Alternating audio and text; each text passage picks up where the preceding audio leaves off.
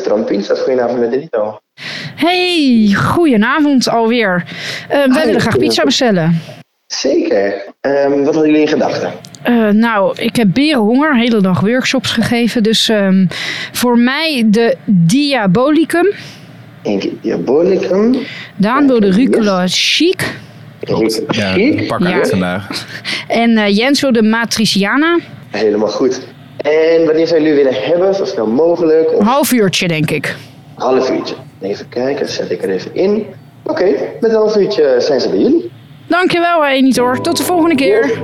Eet smakelijk alvast. Doei doei. Zo vriendelijk die man altijd, hè? Dit zijn Anne, Daan en Jens. Elke maand bestellen ze pizza en delen ze met jou het geheim achter succesvolle content. The answer is context. Je moet de context kennen. Met in deze aflevering alles over subculturen. Van punkers tot Nespresso-drinkers. Daan vertelt over de invloed van social media op subculturen. Ja, ze konden zich connecten door niet fysiek af te spreken. Hè? We krijgen een college van Jens, waarbij hij zeker niet alleen de grootste professoren aanhaalt. Dat is een, eigenlijk een methode die is eh, voor het eerst bedacht door mijn juffrouw uit groep 4. En Anne vertelt over de kennismaking van Bloemendaal met Annes eigen subcultuur. Die kinderen keken me aan van, van welk planeet kom jij? Snel over naar het zonnige dakterras op de vijfde aan de Houthavens in Amsterdam. Daar zitten de Jup, de Kakker en de Nerd, oftewel Anne, Daan en Jens. Hey, jongens, ik heb iets lekkers. Want wij hebben van onze buren, we zitten weer lekker op ons terras. Dat hoor je misschien als je luistert op de achtergrond in de haven van Ik Amsterdam. zie je net een boot aan het langsvaren, dus die hoor je lekker brommen misschien. Precies. En eh, ik heb wat lekkers voor bij jullie pizza straks. We hebben namelijk van onze buren van Red Bull zes blikjes gekregen. Met de oproep dat we wel wat energie kunnen gebruiken om scherp te blijven. Nou, ik denk dat mijn maag wel wat vleugels kan gebruiken na zo'n zware pizzastrekjes. Ja, Red Bull is wel een tof merk, vind ik hoor. Want eh, wat, zeker. Wat, ze, wat ze echt heel goed doen, is, is eigenlijk het claimen van een subcultuur. Dus ze, ze, ze zeggen, eh, of tenminste als je naar alle content van Red Bull kijkt, dan heb je het idee dat alle, alle extreme sporters, op het moment dat jij een of andere hele gave sport doet, dat jij Red Bull drinkt. Want Ja, overal denk- waar, je, waar je iemand uit een vliegtuig ziet springen of, of van een skatebaan af ziet gaan of in een auto ziet rijden, dan is het, is het Ja, je- Red Bull. Je, je Eh, denkt toch meteen ook aan die, aan die Baumgartner, die, eh, Ja. die de langste freefall ever heeft gedaan. Dat is zo verweven met dat merk, zeg maar. Echt heel knap. Ja, en, en de, de toffe zeepkistenrace ben ik ook nog wel eens naar, naar Valkenburg gegaan. Dat dan een zeepkistenrace was. En dan stond je dan met z'n allen met Red Bull petjes te kijken hoe de buurt daar eh, van de berg afging. En Goeie, dat, goeie brainstorm was het ook. Hoe kunnen we Talanter zijn in de lucht cool maken? Dat hebben ze dus gedaan. Dat is Ja. vet? Alles moet extreem zijn. Ja, nice. ja, dus dat, dat is, nou, dat is ja, een subcultuur. En dat is misschien ook leuk om het wat meer over te hebben. Van hoe word je nou een merk hè, waar mensen bij willen horen? Eh, bij wijze van spreken bijna alsof je een soort bandje bent waar mensen het shirt van willen dragen. Ik vond het super vet dat ik een sleutelhanger kreeg van Red Bull. In tegenstelling tot eh, de Tempo Team shirts die ik van mijn vader kreeg. En waar ik gewoon in ging slapen en niet op school ging dragen. Dus er zit iets in, zonder een oordeel over deze merken te geven. Maar er zit iets in waarom je dat wil uitdragen en bij Dat je een wil merk een dragen. bepaalde cultuur in zich heeft die, je- die, waar je bij wil horen. Nou, Ja. eh, de, de, de affiniteit, hè? dus waar, waar jij je mee eh, wil spiegelen ook. Je vindt dat vet, je vindt dat stoer en dat zetten ze neer. En dat laten ze heel goed zien in alle content die ze maken. Maar als, als we denken aan, kijk, als ik denk aan een, een subcultuur, dan moet ik ook denken aan groepen. Weet je wel, eh, eh, ik weet niet wat jij vroeger was, Jens.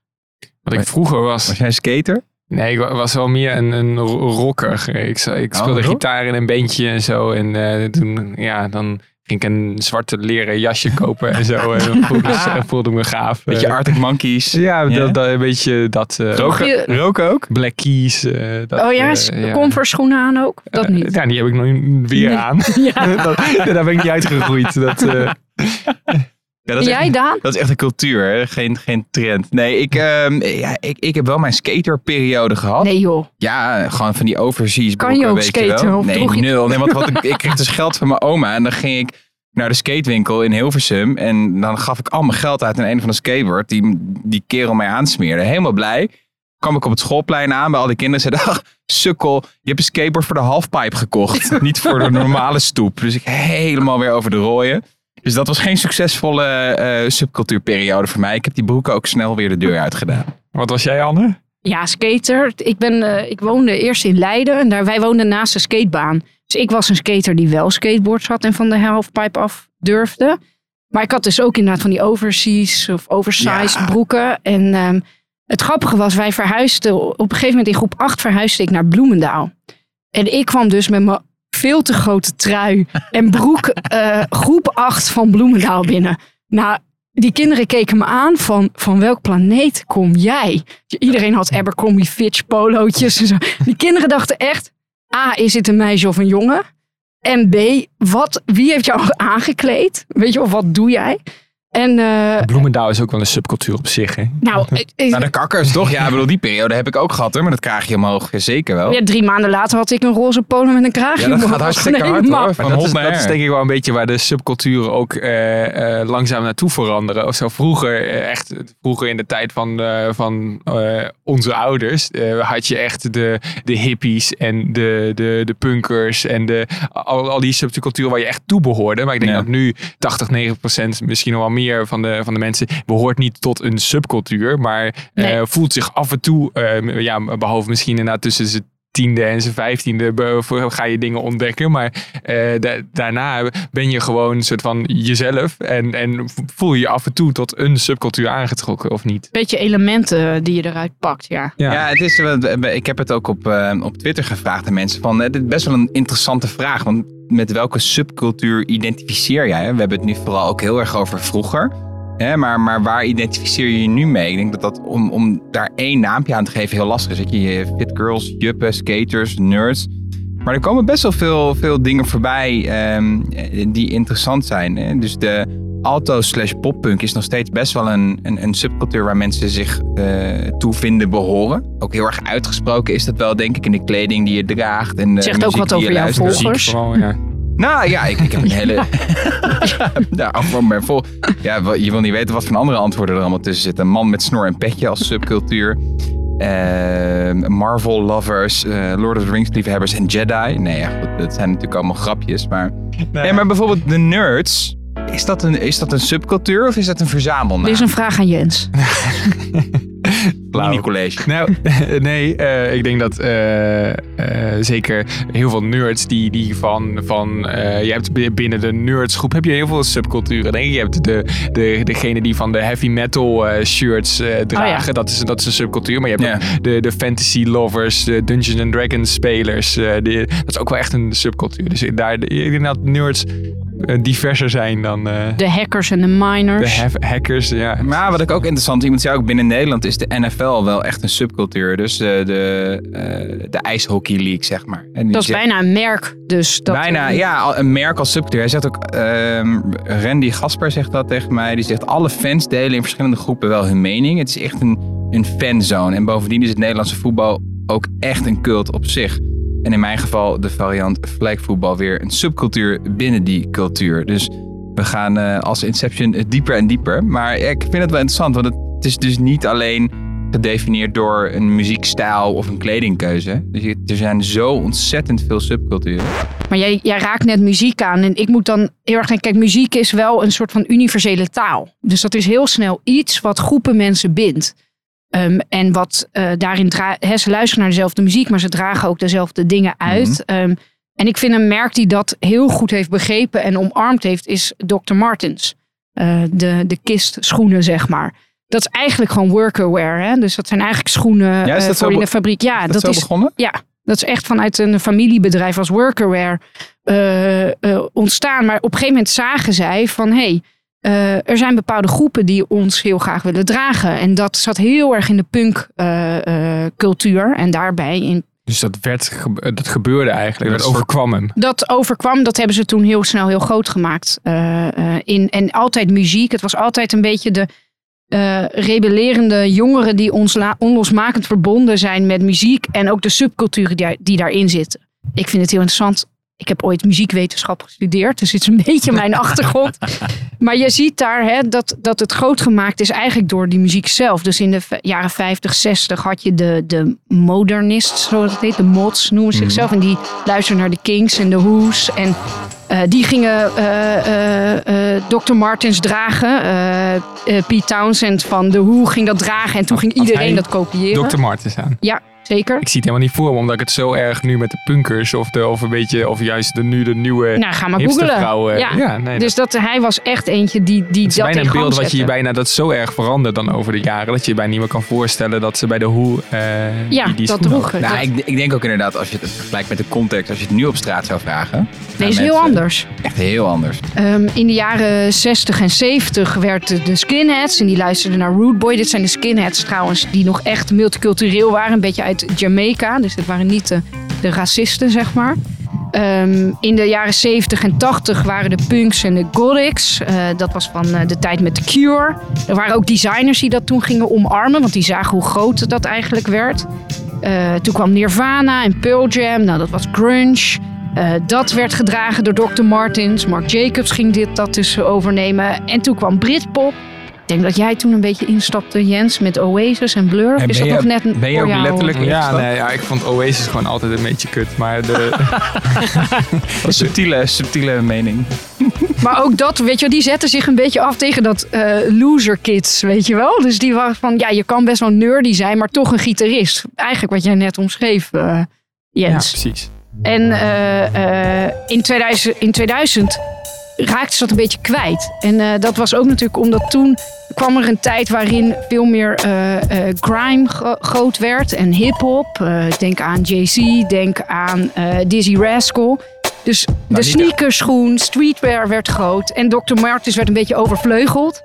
Eh, en nu zijn ze eigenlijk weer terug. Ze zijn weer terug, ook een beetje bij hun muziek. Kijk maar, als je ook naar hun socials kijkt en zo, dat is echt wel weer dat rebellerende. Maar ik denk dat veel mensen dit in de stad ook kennen, dat er opeens allemaal meiden zijn die een jurkje dragen en dan Dr. Martens eronder. En dat is toch omdat je daarmee iets wil zeggen van, ja, maar ik ben wel stoer. Ik draag deze jurk, maar Ik vind hem wel minder uitgesproken inderdaad op dit moment ehm, eh, als, als wat jij inderdaad hiervoor omschreef. Zo, dat, dat zit veel meer vast aan een soort bepaalde groep.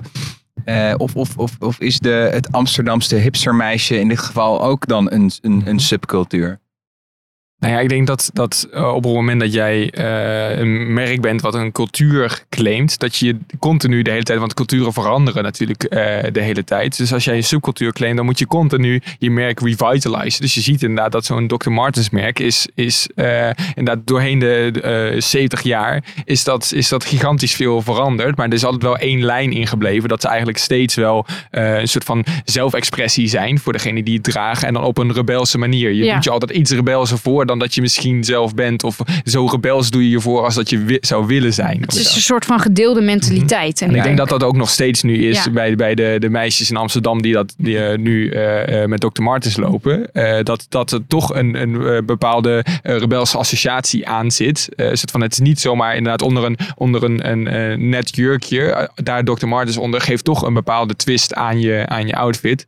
Eh, wa- wat wel heel erg komt door, door die subculturen die heel erg leven in, die, in dat merk. Ja, en dat is natuurlijk ook wat ze zelf ook een beetje uitstralen. Als je gaat kijken naar die feed van Dr. Martens, dan zijn dat de types waar ze mee geassocieerd willen worden. En dat zijn over het algemeen wel echt uitgesproken eh, punkachtige types, rebelse eh, looks die je Beetje niet, één op één zou kopiëren.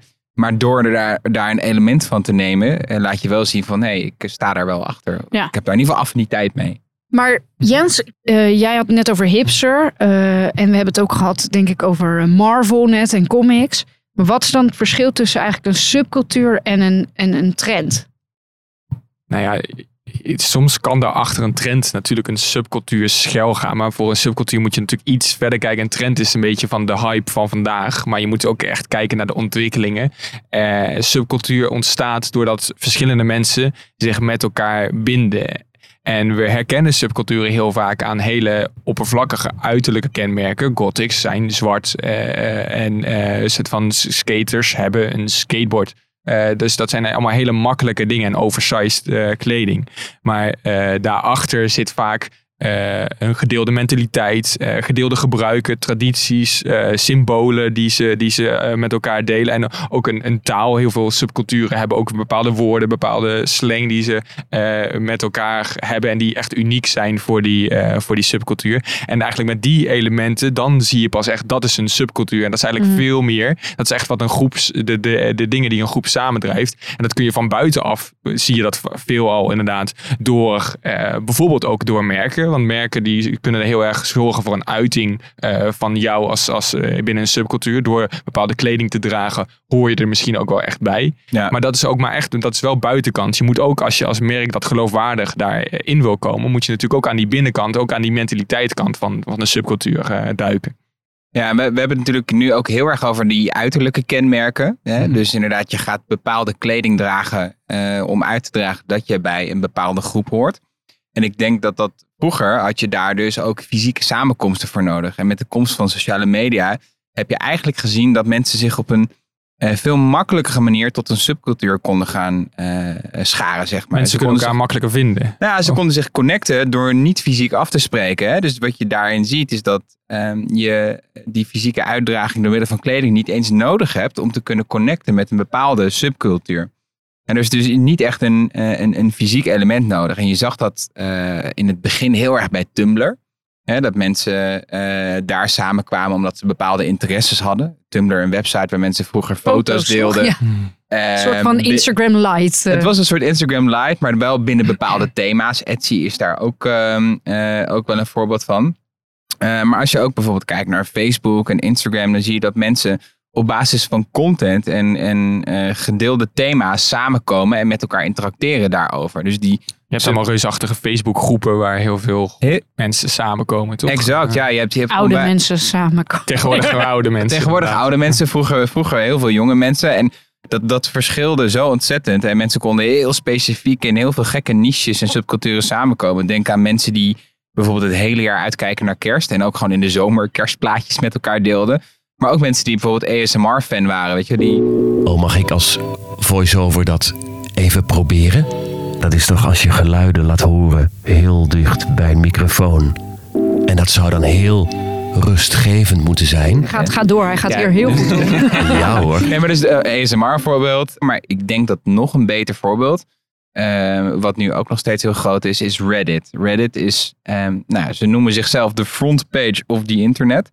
Dat is al wel een, eh, een statement eh, om te maken. Nou, even heel kort voor wie niet weet hoe Reddit werkt. Reddit is een eh, website waar mensen alles van het internet met elkaar kunnen delen. Ehm, dan heb je een hele grote pagina waar alles op terecht komt. En de content die de meeste upvotes heeft gekregen, dat is het mechanisme dat erachter zit. Dat Facebook de laatste tijd ook af en toe probeert te dat de jatten. meeste likes een beetje? hetzelfde? Nou ja, dus je hebt upvotes en downvotes. Dus als jij iets post wat niet goed is, of slecht is, of niet leuk, dan krijg je downvotes. Alleen, wanneer is het goed of slecht? Dat heeft te maken met de laag die eronder zit. Want Reddit heeft heel veel verschillende subreddits. Oftewel, cate- subcategorieën waarin mensen met elkaar samenkomen en content met elkaar delen. En dat zijn er eh, een hele hoop. Je hebt eh, subreddits voor Formule 1, maar je hebt ook subreddits voor mensen die willen breien. En eigenlijk is dat, denk ik, een hele mooie visuele weergave van hoe subculturen op het internet met elkaar samenkomen. Ja, dus dat zijn, het klinkt voor mij, ik ben echt, ik, ik ken Reddit, maar het staat er zo ver van me af dat ik er niet echt, eh, nou, ik ben er niet actief op. Soms via Google kom ik er per ongeluk op terecht, vind ik ook niet wat ik wil. Ja, Maar het, dat komt denk ik omdat ik niet in die kleine community zit. Maar Ja, het is juist heel erg. Voor Het is heel groot, veel mensen toch? is, is het, het is super groot, maar het is een verzameling van heel veel mensen die zich in een bepaalde niche bevinden. Want exact. in welke niche je ook bevindt, op Reddit vind je mensen die ook in die niche zitten. En Ja, is het interessant voor merken dan om wel Reddit wat meer te omarmen en ook te kijken wat speelt daar in kleine communities waar wij op kunnen eh, aanhaken of meedoen of groot maken of Ja, zeker. laden? Zeker, want, want het grote voordeel daar is dat je een onwijs afgekaderde specifieke doelgroep hebt waar je eh, iets mee kunt doen. Dus, dus dat is de slimmigheid die er al bij zit. Ehm, eh, er is een, een vice-president van Reddit die ook zegt van weet je, als je je als merk ook wil verdiepen, dan moet je interacteren met die subcultuur. Het is een beetje hetzelfde als de voorpagina van Reddit. Daar heb je allemaal nieuws en leuke katten en memes. Maar voor die echte engagement en betrokkenheid moet je je meer verdiepen. En dat is het gesprek dat je eh, kunt gaan voeren in subculturen. Nou ja, want eh, wat ik wel leuk vind aan dit verhaal is, eh, ik ken, ik zei net gekscherend, ik heb geen idee wat het is. Ik ken het natuurlijk wel omdat ik de krant ook lees en me verdiep in de wereld om ons heen als een goede redacteur.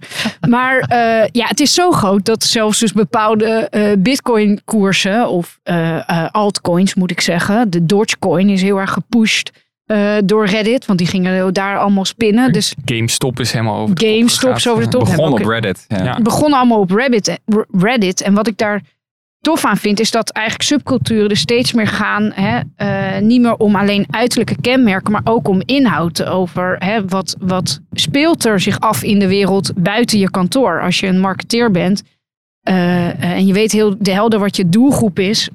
hoe bereik je die en hoe kan je ook echt onderdeel zijn van het gesprek?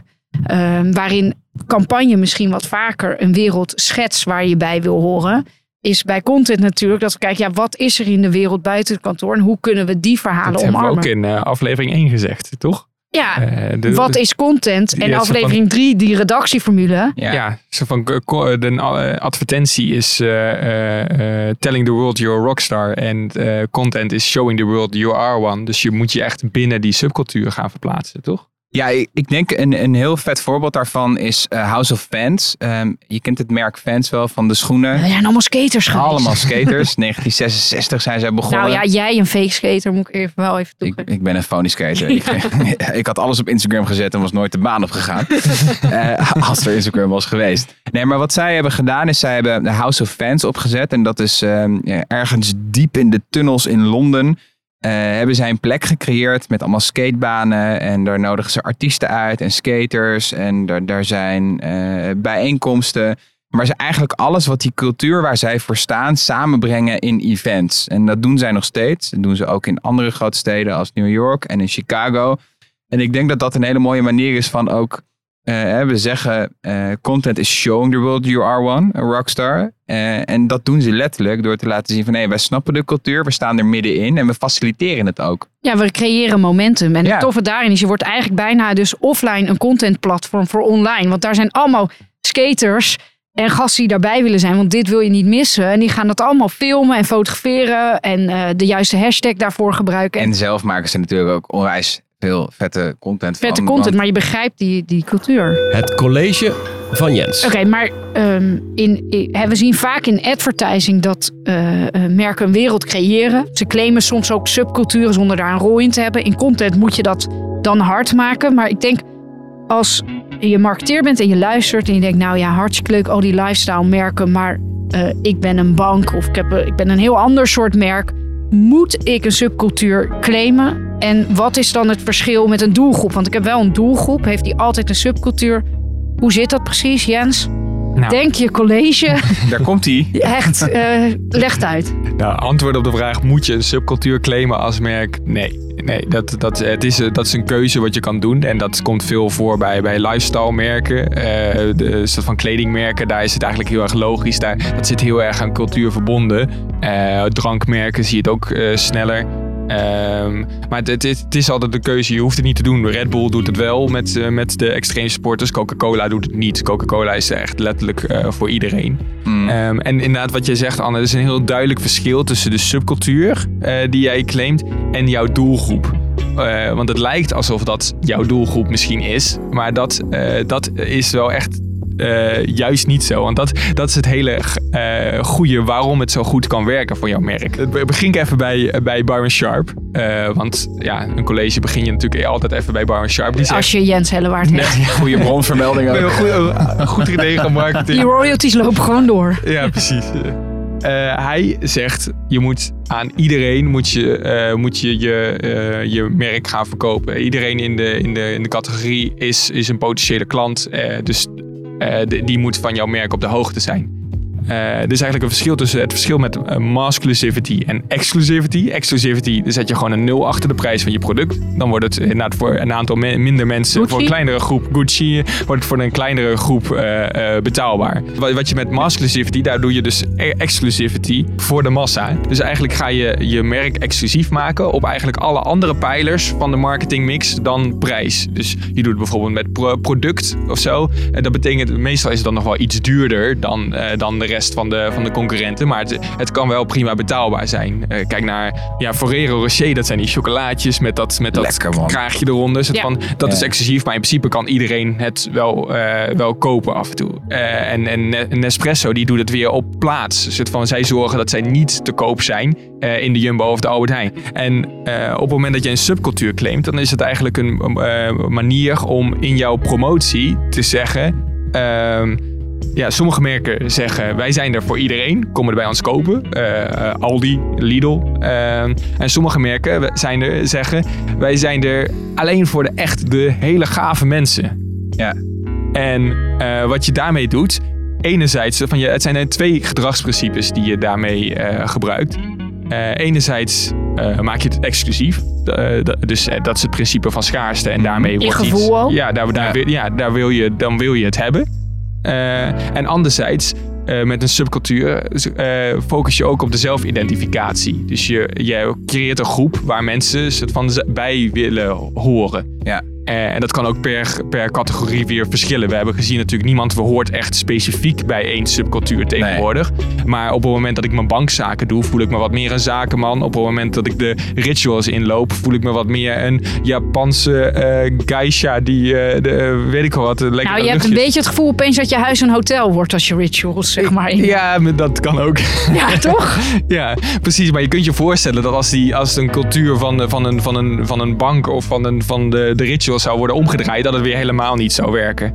Wat je eigenlijk creëert is een soort, eh, hè, je- een soort modelgroep, zeg maar. Waar mensen naar opkijken en bij willen horen voor Ja. de doelgroep. Ja, Dus je laat niet de doelgroep zien. Je laat niet Anja zien die inderdaad ook een espresso machine in de keuken heeft staan. Maar je laat een beeld zien van... eh, George Clooney. ja, George Clooney of een Italiaanse ja. gevoel. En daarmee pas je dus twee principes toe inderdaad. Want je maakt het en exclusief en je wil erbij horen. Eh, nou, dat, dat is een, eigenlijk een methode die is eh, voor het eerst bedacht eh, door mijn juffrouw uit groep 4. Eh, die z- zei o- ooit, toen wilde ze wat, als zij een rotklusje had, dan vroeg zij niet wie kan even deze loeizware tafels aan de andere kant van de school heen zeulen. Dan vroeg zij, ehm, ik heb twee hele berensterke kinderen nodig. Zo waar? Ik heb twee berensterke kinderen nodig. En de hele klas stak zijn vinger op. En dat is inderdaad, zij creëerde het van het, het, het verplaatsen van die tafels. Werd dus opeens, eh, werd inderdaad exclusief. Een uiting Want, van. eh, en eh, inderdaad, de, degene die die tafels ging doen, was automatisch berensterk. Ja. Ja, Dus dat is het hele ding wat het met jouw merk doet. Op het moment dat jij dus een, inderdaad een modeldoelgroep eh, creëert. eh, wa- waar je denkt van waar mensen tegenop kijken. eh, dan eh, denken mensen dus ook, hè, krijgen ze het gevoel dat als ik dus nou, ook dat, dat product koop of, of eh, naar, naar die televisiezender kijk, dan ben ik dus ook onderdeel van die cultuur. Context. Ja, wat ook wel heel interessant is als je het als marketeer nou eens naar goede eh, merken wil kijken, wat het verschil is tussen die eh, modeldoelgroep en de daadwerkelijke doelgroep.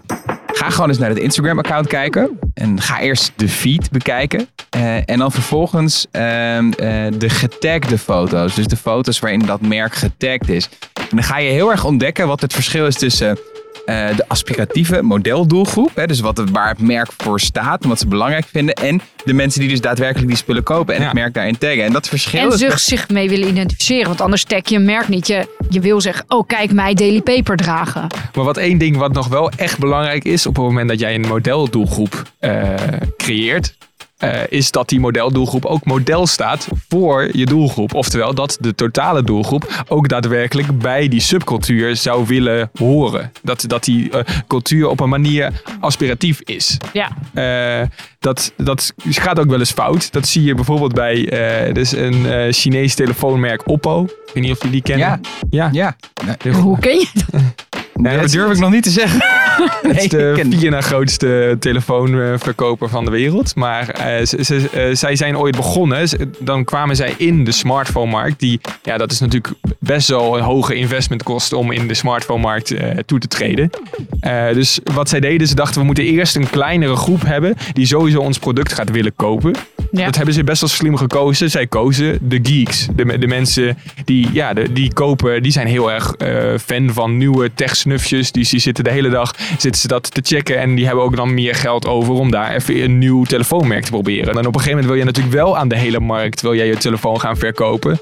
En dan de, er leefde heel erg de subcultuur van die, van die geeks, van die zolderkamerneurtjes. Die, die, Ja. die leefden om dat telefoonmerk heen. En dat is niet aspiratief. Dus Nee, wat- niemand wat denkt, oh laat mij ook hem Dus wat zijn. moesten ze doen? Zij moesten een totale switch gaan maken. Ja. De, de, de derde telefoon die uitkwam, had opeens een hele goede selfie-camera. Nou, dat, dat willen geeks niet. Die willen helemaal niet naar zichzelf kijken.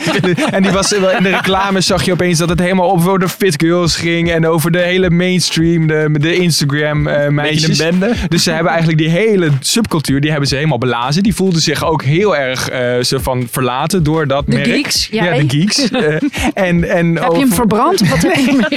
Nee, ik heb altijd Apple gehad. Ik heb nooit... eh, Hey. Ja, eh, jongens, eh, de pizza is daar. Ik ga hem even. Ja, we zitten op vijf over, we zitten buiten. Ik hoop dat je nog binnenkomt. Neem je druppel mee. Maar goed, ehm, ja, en ja, nog een rondje. We hebben het, ik vind het heel goed wat jij net zei, want dat is denk ik nog het belangrijkste. We hebben het de hele tijd eh, over subculturen. Maar onderliggend daarin is het, dat is niet voor iedereen, maar eh, eh, dat doelgroepen elkaar eigenlijk niet inspireren. Dat doelgroepen kijken ook graag omhoog, die willen ergens bij horen. Dat heeft te maken met een mentaliteit. Eh, ik zelf voel mijzelf totaal geen jup. Maar al mijn buurmannen, die al heel lang in Amsterdam-Noord wonen, die roepen alleen maar jup naar mij. En dan denk ik, nee, nee, dat ben ik niet. Maar dan stap ik vervolgens in, in mijn Volvo met mijn big green hack. En ik, oh ja, eh, Die neem je ook altijd mee. eh, jou. De poort doe ik zo op een kiertje en dan sneak ik zo naar buiten dat ze hem niet zien. Nee, maar dat ben ik natuurlijk wel. Maar ik wil mij niet identificeren daarmee. Ik wil mij identificeren met ja, een meer eh jukkies heet dat volgens mij. Young Urban Creatives. Daar wil ik liever bij horen. Zo'n Big Green Egg, die moet proberen inderdaad om op zijn socials moet hij eh, eh, continu mensen laten, laten, laten zien waar jij tegenop kijkt. Eh, Ja. En niet alleen de mensen laten zien, dus niet alleen de uiterlijke kenmerken, maar ook de, de dingen, de, De dezelfde... lifestyle. Ja, je moet echt het idee hebben dat dat merk dezelfde waarde deelt. En dat, dat eigenlijk de dingen die jij belangrijk vindt binnen jouw, jouw hele jukke gedrag, dat dat, dat, dat, dat, dat dat merk dat ook daadwerkelijk doet en uitvoert. Ja, en dat, nou, dat doen ze goed. Want ik heb toch met dat ding dat ik denk... Ik zet jou echt het lekkerste eten van de barbecue eh, voor. Het gaat natuurlijk Maar ik heel hoef niet mega pitmaster daarvoor te zijn. Weet je wel? Dus weinig effort, maar wel... Ik Maar kan wel hoge kwaliteit. Toch? Hoge het gaat kwaliteit, echt om ja. van, oh ja, ik heb eindelijk wat geld te besteden. Dus Ja. ik kan even net zo'n dure barbecue kopen. En het erg gaat is dat om. mensen dan tegen elkaar zeggen... Oh, heb je ook die spit? Nee, ja, dan kan je echt heerlijk... kan je gewoon urenlang knolselderij op eh, roosteren... en dan wordt dat eh, vegetarische shawarma. Ja, je doet nu als iemand anders dit zegt, maar ik heb jou dit ik vorige heb week horen weekend zeggen. gemaakt. Oh, lekker Daan. Ja, jongens, daar is die. even kijken. Eh zal ik hem even weer pakken? Ja. Ja, Wat heb je daar nog in die tas zitten? Nou ja, ik, Presentje? wat hier in die tas zit, dat is grappig. Ik heb toch de rucola chic. Oh, de chic. Ja. Dit is namelijk rucola in een chic zakje. nou, dat wordt smullen, jongens. Dat is masculinity, toch? En tot zover deze aflevering van Context. Luister ook vooral de andere afleveringen en leer dan meer over een uitgekiende redactieformule voor je merk of over interactie met je community. Word onderdeel van de community van Context en wellicht worden we dan ooit een subcultuur. Volg deze podcast in je podcast-app, vertel ook anderen erover, reageer en luister volgende maand weer.